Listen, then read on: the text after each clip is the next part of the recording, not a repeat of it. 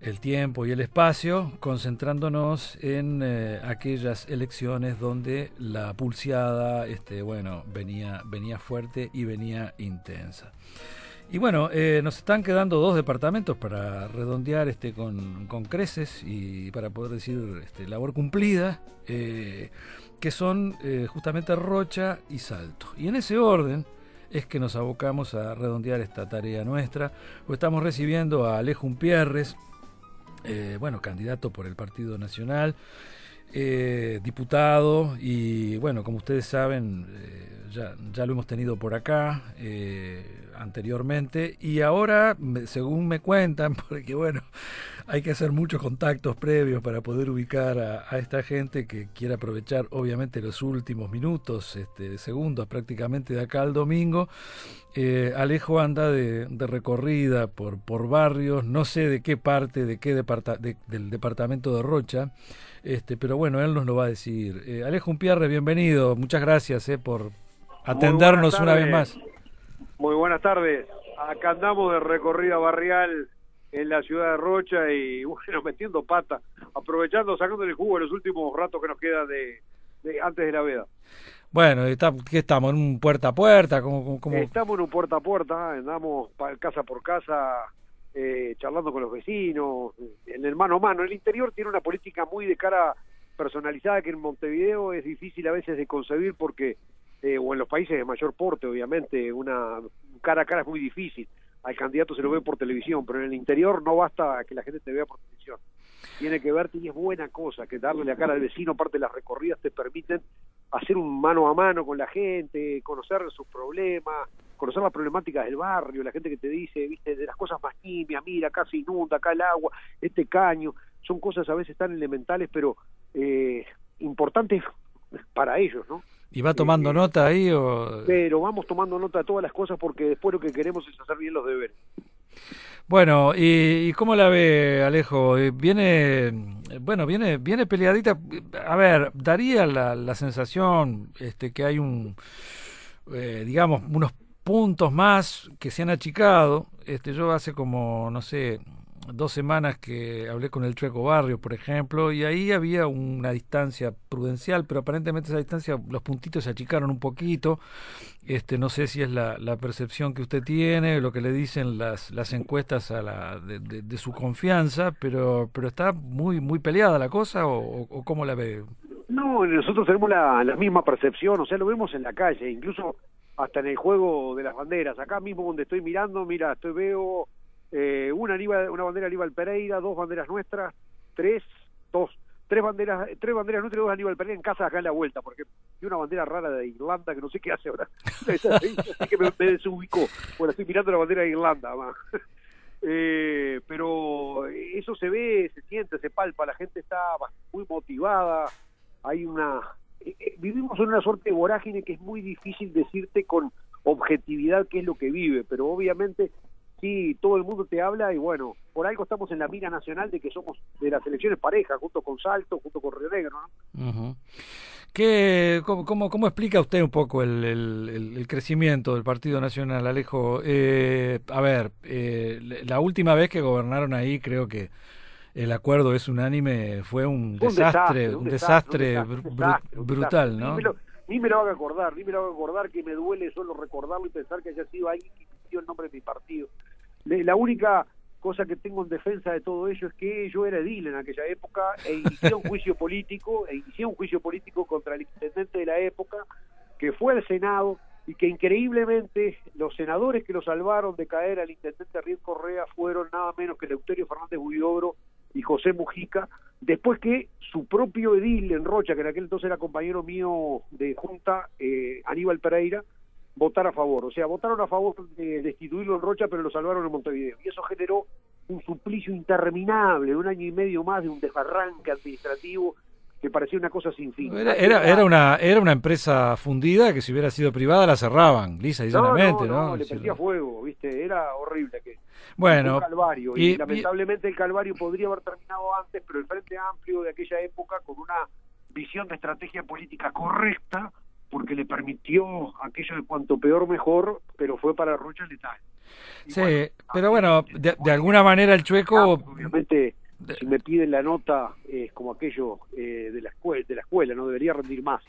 Porque pasamos quince años en las mejores situaciones económicas, el departamento de Rocha básicamente está en sus principales índices, eh, no, no han tenido cambios, uno de los departamentos más desempleo del Uruguay, teniendo una joya de departamento realmente, eh, tenemos grandes problemas para traer inversiones, falta de seguridad jurídica en la costa, o sea, hay una cantidad de cosas que vamos a tener que hacer realmente que son más allá del A B C, de pozos, eh, residuos e iluminación, porque...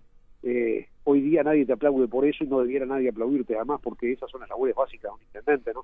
Hay que tratar de jugar en el campo del desarrollo hoy día, que es el campo donde los departamentos que tienen eh, gobernantes de avanzada con una visión en perspectiva juegan en ese campo. Usted lo nota que, que, que bueno, que, que, que es lo que está faltando, una, una cierta cuota de desarrollo. El, a ver, porque digamos, eh, en este caso de volver a ganar el frente... Sería una cuarta elección, ¿no? Es un dato este, muy muy muy muy fuerte, ¿no? Como decir, sí, bueno, sí, sin duda, eh, sin duda, ¿no? Extremadamente histórico, ¿no? Una cosa. Eh... Sí, sí, montado acá cunda prácticamente en el fantasma eh, permanentemente agitado, porque se sigue agitando la sábana hasta el día de hoy de esa lamentable administración municipal que, bueno, no, no, no nos derivó en la situación que, que obviamente llegara al frente y bueno y se perpetuara hasta el día de hoy.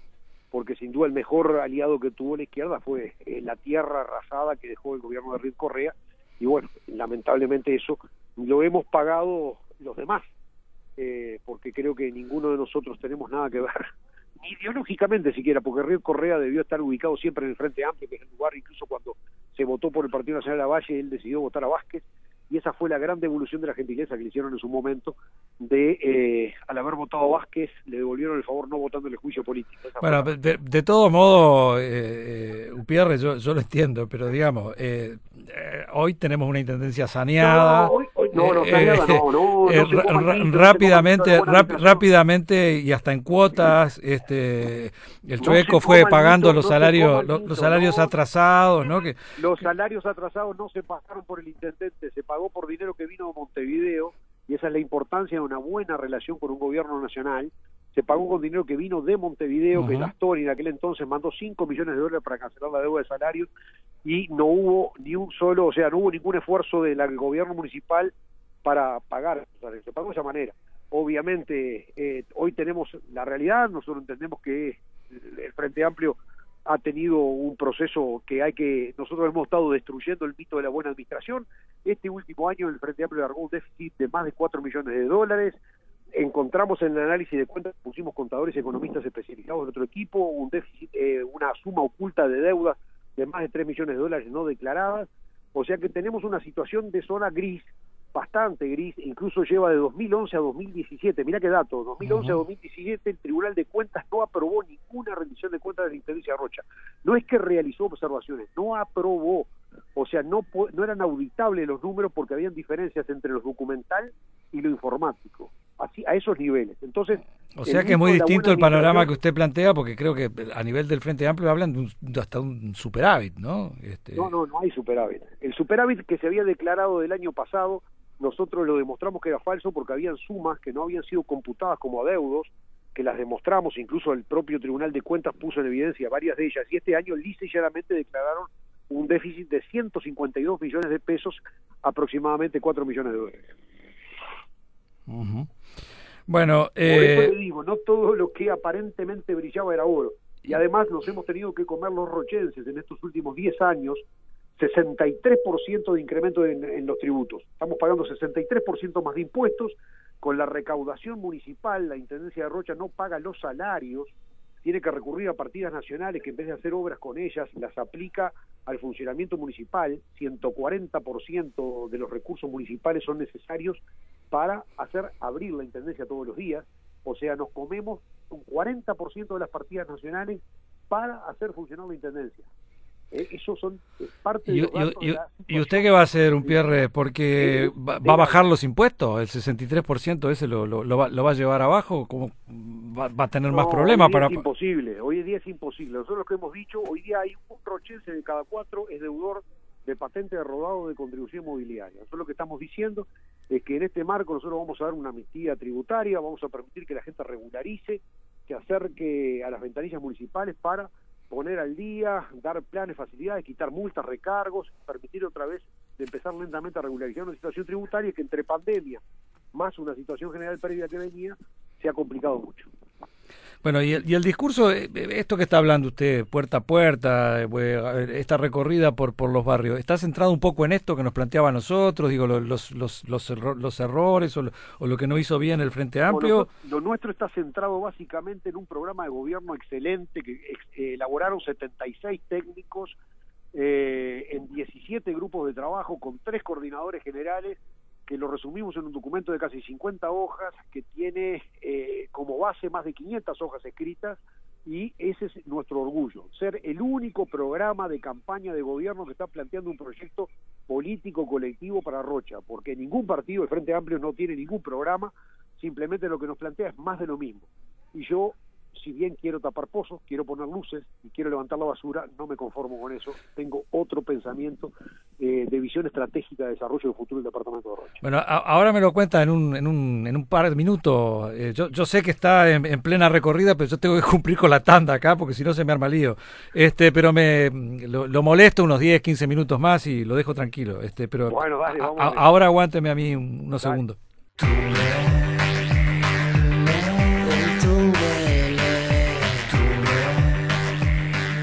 Bueno, vamos, vamos a no hacer, vamos a no demorar más al hombre ahí que anda en, en, en recorrida de, de, de los barrios, todavía le estamos restando tiempo.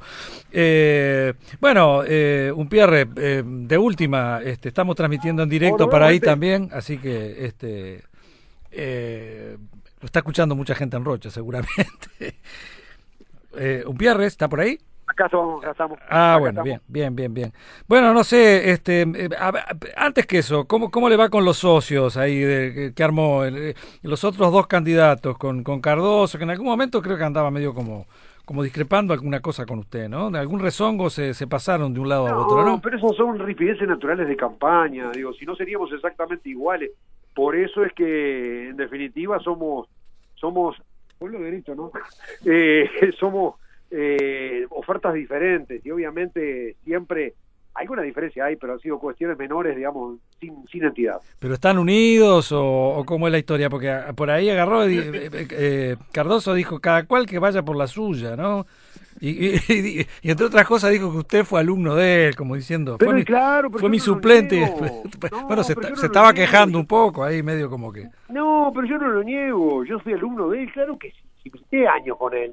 Y aprendí todo lo que sé de política de él, o sea, yo para mí no no es una no es una un baldón, para mí es un honor haber, haber aprendido con un político del fuste como José Carlos, que sin duda ha calzado altos quilates en la política departamental y nacional, o sea, soy un buen alumno en todo caso. Y, y son los dos del, del herrerismo, ¿no? Es decir... Sí, nosotros sí, pero nosotros tenemos una agrupación que en realidad no solamente es de herrerismo, hay herrerismo, wilsonismo, el Movimiento Nacional de Rocha... Tenemos gente colorada, hay mucha gente que vino del Frente Amplio, eh, o sea, somos una agrupación bastante diversa, eh, bastante multicolor más allá de la coalición. Claro, porque ahí se le agregó la, la gente de, de, de Cabildo, ¿no? Este, ¿cómo, cómo, cómo es esta relación que tiene con, con Rodríguez de, de, de Cabildo después de ciertas declaraciones medias eh, infelices, ¿no? En sentido de que los pichis y los hippies, no sé qué, que no, que no los quería ahí en... En, en, en sí, Rocha. Eh, lo que pasa es que no, no voy a salir en defensa de él, digo, porque él en todo caso es el que mejor se defiende. Yo creo que lo que quiso decir fue una impresión infeliz de tratar de decir, bueno, Rocha tiene que buscar un segmento de turistas de mejor poder adquisitivo de manera tal de fomentar un turismo diferente. Pero Rocha tiene lugar para todo, para hippie, para L G T B, eh, para médico, para jubilado, para maestro. Rocha por, afortunadamente tiene lugar para todo. No, no, no, no. No hay por qué excluir a nadie, pero obviamente tenemos que incorporar un segmento de alta categoría, que por eso estamos peleando por los tres cinco estrellas que nos genere en Rocha la posibilidad de, de atraer un turismo diferencial. Bueno, lo anunciaron, ¿no? Se, hay una idea ya ahí. Se de que... hizo el lanza, ya se hizo el lanzamiento eh, para una, un llamado a interés a interesados, a propuestas de interesados para la construcción del Hotel cinco Estrellas, que es un paso previo a lo que va a ser la licitación en definitiva, donde se van a incorporar sugerencias de eventualmente todos aquellos oferentes que se puedan eh, presentar el llamado interés inicial para luego elaborar la licitación y hacer las licitaciones. Ahora, tienen, tienen la hotelería ha crecido ahí, ¿no? Pero todavía precisan más, ¿cómo es la cosa? No, la hotelería, Rocha, es una hotelería que todavía eh, no tiene la calidad suficiente para ese segmento de turismo exigente. Por eso, además, el, el Hotel cinco Estrellas que estamos proyectando, nosotros ofrecimos al presidente de la calle que le dé a, que, a quien obtenga la autorización en la posibilidad de realizar, eh, concretar un casino privado adentro eh, y eh, con, eh, a su vez también con el compromiso de construir una eh, un centro de convenciones, que es muy importante para Rocha para tratar de desestacionalizar el turismo. Bueno, ¿y cómo está? ¿Qué, qué planes tiene para el turismo, justamente a propósito de, de bueno, de planes, es, es, es, de tiene que venir ligado a, la, a lo que se decida a nivel nacional? Es la llave maestra del desarrollo. El turismo es la más llave maestra del desarrollo. Países enteros viven del turismo, aun cuando tengan, obviamente, condiciones climáticas diferentes. Pero Rocha tiene que tener un shock de infraestructura.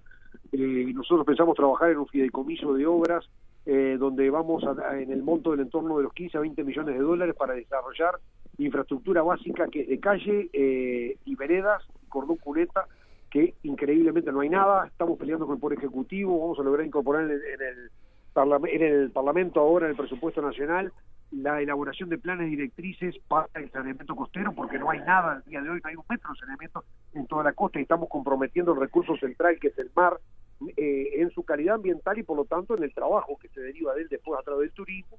Eh, tenemos el proyecto obviamente del cinco Estrellas que ya te mencioné, eh, la, vamos a elaborar, que Rocha no tiene hoy día un servicio de paradores de playa, vamos a hacer una concesión a diez años, que hemos estado en contacto con eh, concesionarios de diversos paradores de Maldonado y de Punta del Este para realizarle ofertas para que se presenten en un llamado a licitación de la costa rochense para tener servicio de calidad de playa, que es una cosa que nos falta. Nosotros tenemos arena, sol y agua y poco más. Entonces, bueno, se trata de ver cómo empezamos a andar por caminos diferentes también en ese rumbo. Bueno, pero ¿en, ¿en qué pone el énfasis? Porque todo esto es muy grande, ¿no? Parece un, un, un plan no, el, como, el énfasis co, central co, como a largo plazo, ¿no? Es decir, ver cómo generamos condiciones para que se radiquen inversiones y venga gente a eh, aportar dinero eh, en proyectos que generen una sinergia de generar trabajo. Por ejemplo, nosotros estuvimos hablando con unos empresarios mexicanos con ligados con eh, con uruguayos a través de Juan Sartori, estuvimos reunidos ya dos veces para generar, por ejemplo, una industria que es para la fabricación de bolsas de eh, biodegradables que uh-huh. se producen a partir de la cáscara de arroz. Eso sería para el norte, para Rocha, donde cederíamos un predio municipal de un basurero eh, que tiene más de setenta hectáreas, por tanto sacaríamos un par de hectáreas para este proyecto, cuarenta puestos de trabajo directos, cien indirectos, y la materia prima a quinientos metros del lugar allí, eh, ya que el arroz, la cáscara del arroz es un desecho industrial que incluso genera complicaciones al sistema porque hay que eliminarlo, se eh, licita, se vende, se lleva, a veces quedan stock de sobrantes. Entonces, de esta manera, con quinientas toneladas mensuales está asegurado el funcionamiento de la fábrica por todo el año. Y este es un proyecto que ya tenemos, por ejemplo, eh, en situación de avance. Obviamente, el tema de la hotelería cinco estrellas es otro factor eh, para, para la generación de empleo. Eh, tenemos un plan para trabajar con microemprendedores a través de convenios con BIES y con Microfinanzas Grow para tratar de impulsar el desarrollo de, de proyectos individuales, apícolas, apiarios, eh, hortalizas, huertas, eh, todo apuntando a la generación de iniciativa privada, de trabajo, de generación de puestos de, de puestos de empleo. Bueno, y van a impulsar todo esto, digamos, con, con, con eh, digamos, iniciativa propia de, de, de, de su partido. ¿Va, va a contar con, con, con, con otros rochenses? ¿Va, va, va a haber buena buena relación con el Frente Amplio? Digo, porque en definitiva, eh, gane quien gane, va a ganar este por uno, dos puntos o tres puntos, no no no mucho más. Y, este, y ahí tenemos muy bien representado un, un cincuenta y un cincuenta, ¿no? Eh, ¿cómo? Sí, sí, sí, sin duda. Eh, la idea es... Esto es un proyecto, no es político partidario, no es político partidario, es un proyecto que lo que tiende a hacer es a representar a la sociedad en su globalidad. Por lo tanto, esto se va a construir desde el diálogo, nunca sobre la exclusión. Yo, lo que creo que sí, yo creo en el, la gran energía de la palabra y la convicción, y creo que cuando uno pone razones y cosas razonables, que además en canon de departamento donde no importa ser partista, leguista, socialdemócrata o liberal, eh, creo que vamos a lograr... Eh, tener prédica al respecto. Bueno, nos, nos queda claro por esta opción que, porque la otra vez hablábamos de la campaña a nivel nacional, que, que le tira mucho más esto de una cuestión ejecutiva en su departamento que, que un, un eh, bueno, una, una participación desde un parlamento nacional. Eh, que de, de, de, ¿Desde cuándo prima un poco esto? En, en sí, que, que, que, que, que ha tenido, que ha tenido un trayecto. Te enamora, ha tenido te un trayecto. ¿Cómo? Te enamoras de un proyecto, elaboras un proyecto, te enamoras, ves la potencialidad y la posibilidad de hacer cosas. En el Parlamento estás muy ceñido a lo deliberante. Y uno tiene, yo en mi vida soy un tipo ejecutivo, lo que hago es todo hacer. Eh, entonces, a veces te sientes un tanto estéril en los ámbitos deliberantes y la, el hecho de tener la posibilidad de hacer es algo mágico. Y aunque sea, pones un palo y lo pusiste tú. Uh-huh, está bien. Está bien. Bueno, eh, no sé si le queda por ahí algo. Eh, bueno, no, te voy no, a dejar porque tengo veinte personas paradas que me van a matar porque el, quieren todos seguir de largo. Y me, sí, está bien. Bueno, di, está bien, dígales que de todos modos lo están escuchando en todo el departamento de Rocha, porque llegamos en directo ahí con la F M, así que... No, yo lo sé, lo sé. Lo al, sé al, al, algo bueno de todos modos estamos haciendo. Este, no, eh, lo despido y, y lo recibo dentro de poco, porque me gustó mucho el material, el libro que hizo de, de Carlos Julio Pereira, así que este, ah, por ahí puede ser una... Que en realidad el mérito no es mío, sino es Carlos Julio, uno simplemente... Lo sí, hablaron, hablaron relatar, pila, ¿eh? Hablaron pila. Todo lo que él contó. Hablaron pila y le dio pila de pila de novedades ahí. Ah, que no... Fue una experiencia hermosísima, que ya hablaremos sobre ella cuando tú lo des. Bueno, cuando esté un poco más tranquilo y más descansado. Bueno, sí, que le vaya bien, Alejo, muchas bueno, gracias. Un abrazo eh. grande, saludos a todos que, por ahí. Que pase muy bien, que pase muy bien, hasta luego. Hasta luego, hasta luego.